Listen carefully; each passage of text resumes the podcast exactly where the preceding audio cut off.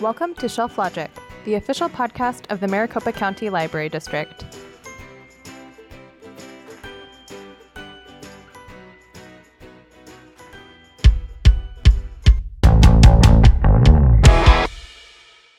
Welcome back to Stones Zone, everyone. Today we're going to review the live album Grrr. So, this album is from a 2012 concert. This was part of the 50th uh, reunion tour.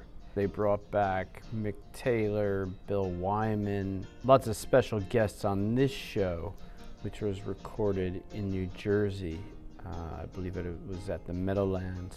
The Stones live shows have really gotten technically a, a lot better over the years. Uh, they've just invested a lot of, of time and money and effort uh, into the, the live stage shows. The sound is really excellent. It's just big.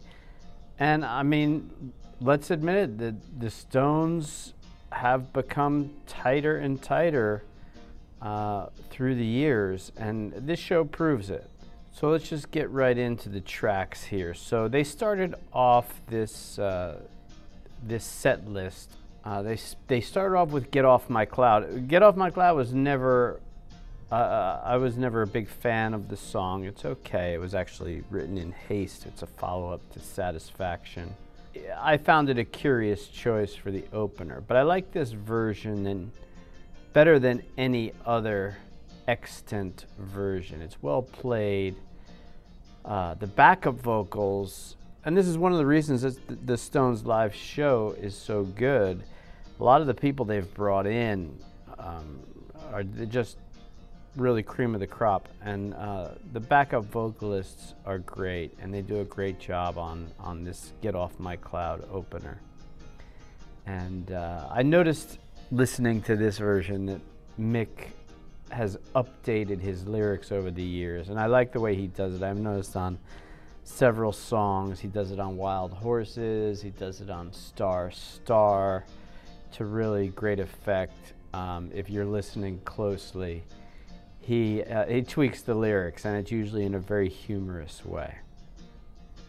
Uh, after that, they play The Last Time. This is a, a bouncy early career hit for the Stones.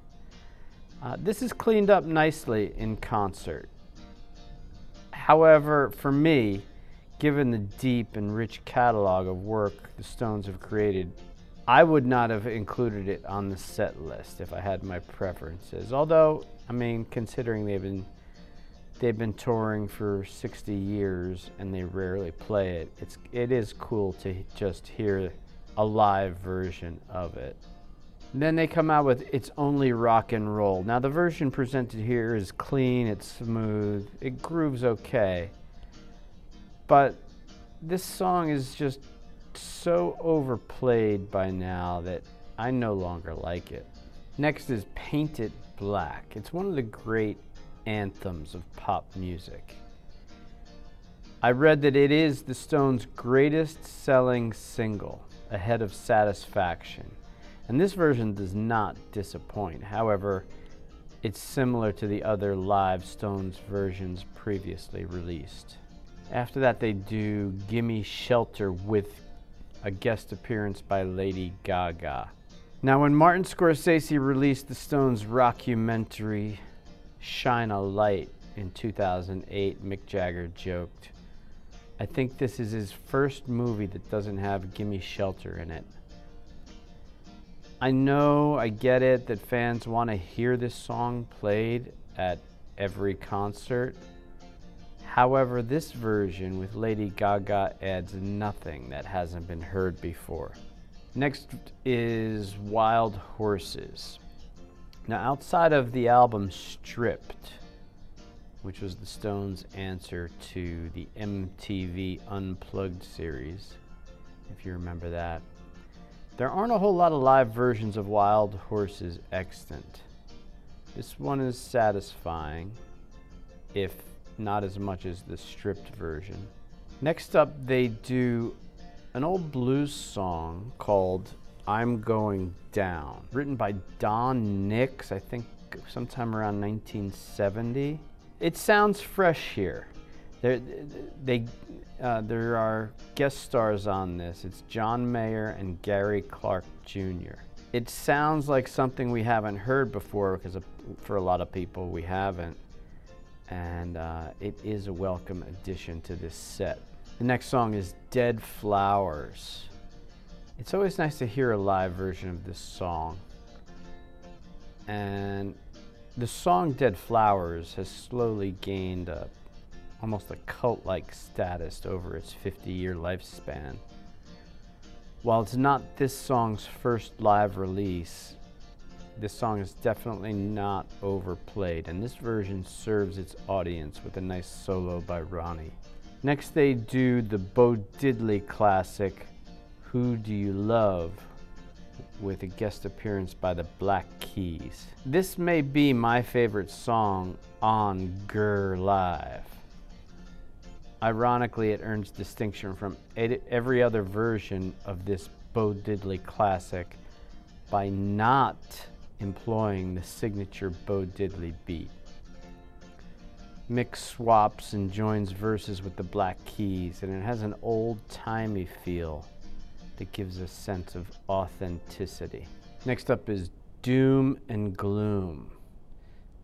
Uh, one of the many overlooked Stones anthems. This was released as a single in 2012, so it's relatively new in the Stones oeuvre.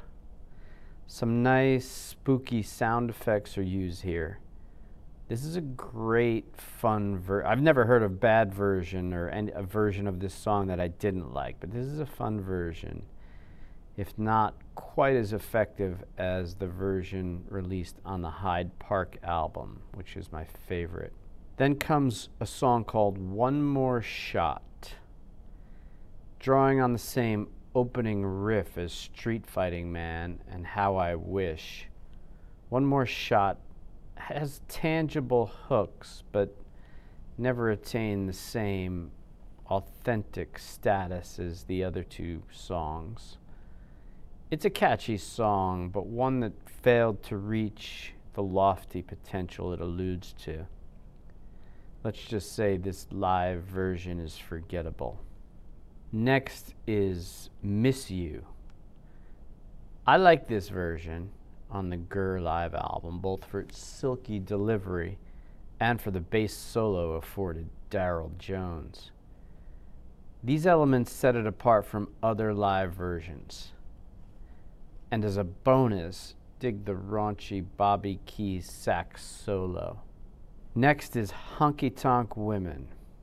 If you think the world did not need another live version of Honky Tonk Women, you may be right.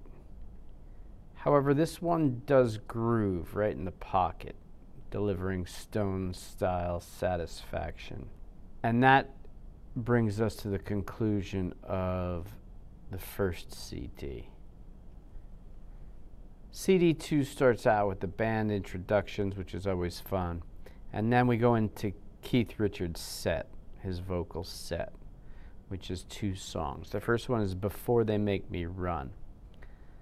This is one of Keith's signature tunes. It's surprising that there aren't more live versions of this, considering all of the live Stones albums.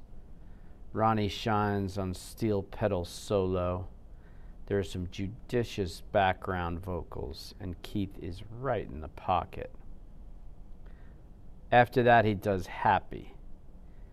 Keith and Charlie, plus Ronnie on slide, buoyed by a horn section that could shake the walls of Jericho.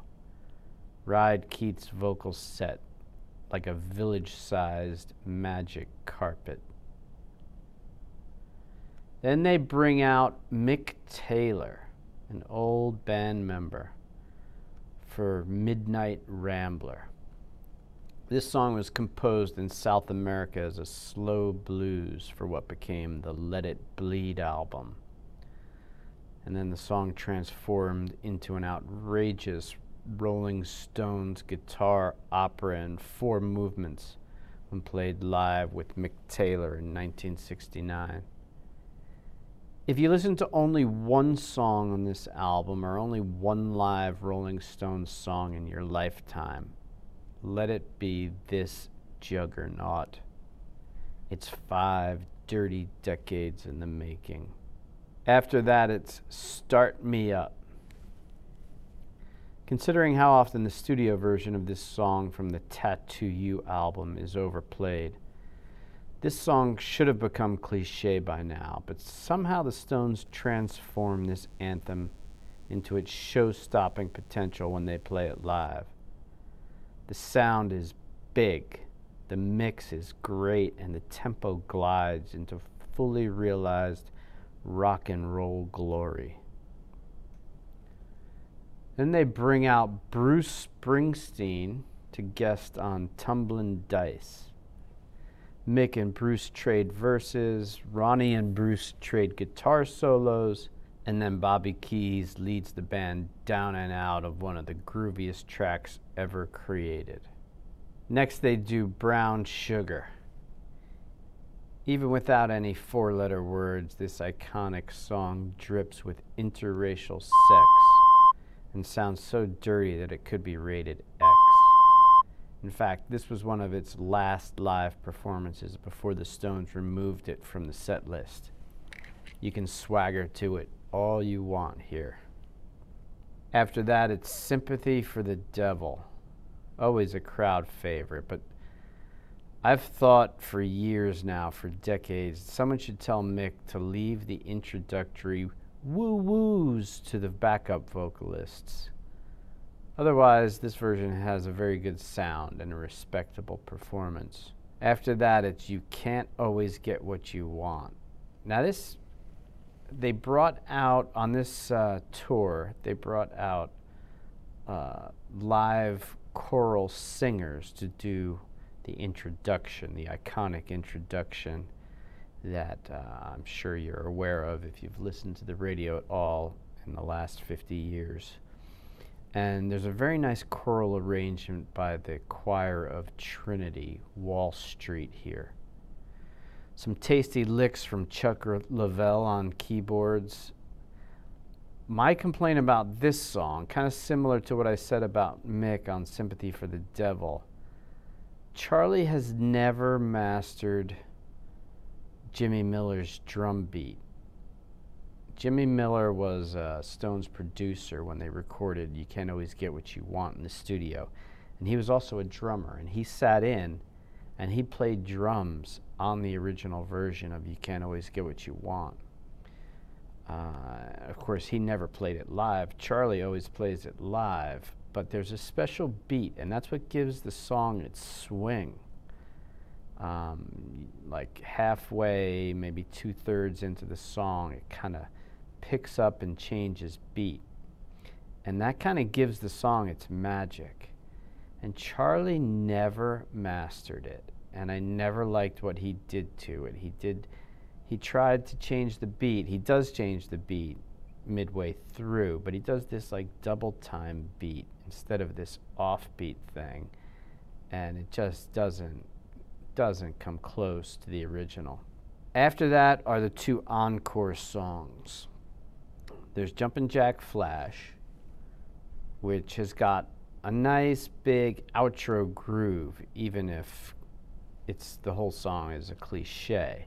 They should have brought out Mick Taylor for this one because uh, he was there. Yeah, and kind of to go with what I was saying from the last two songs, Mick on Sympathy and Charlie on You Can't Always Get What You Want, Ronnie just. If you ever heard a live version of Jumpin' Jack Flash with Mick Taylor, you would be astonished. I mean, it's just unbelievable what he does.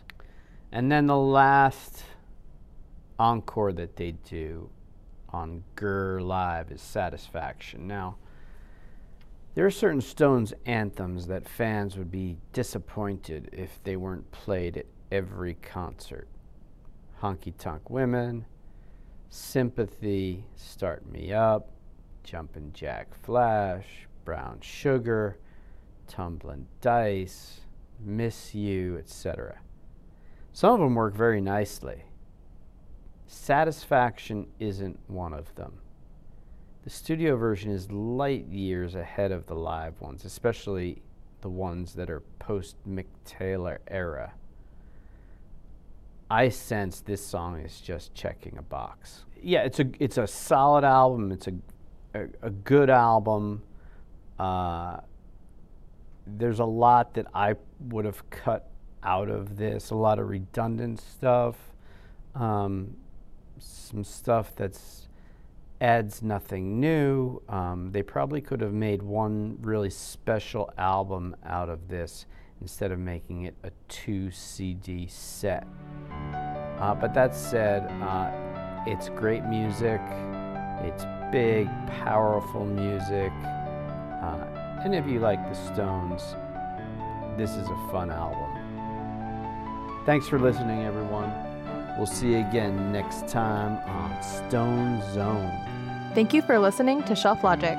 Make sure to hit subscribe and share this podcast with your friends. Follow us on social media where we are at MCLDAZ.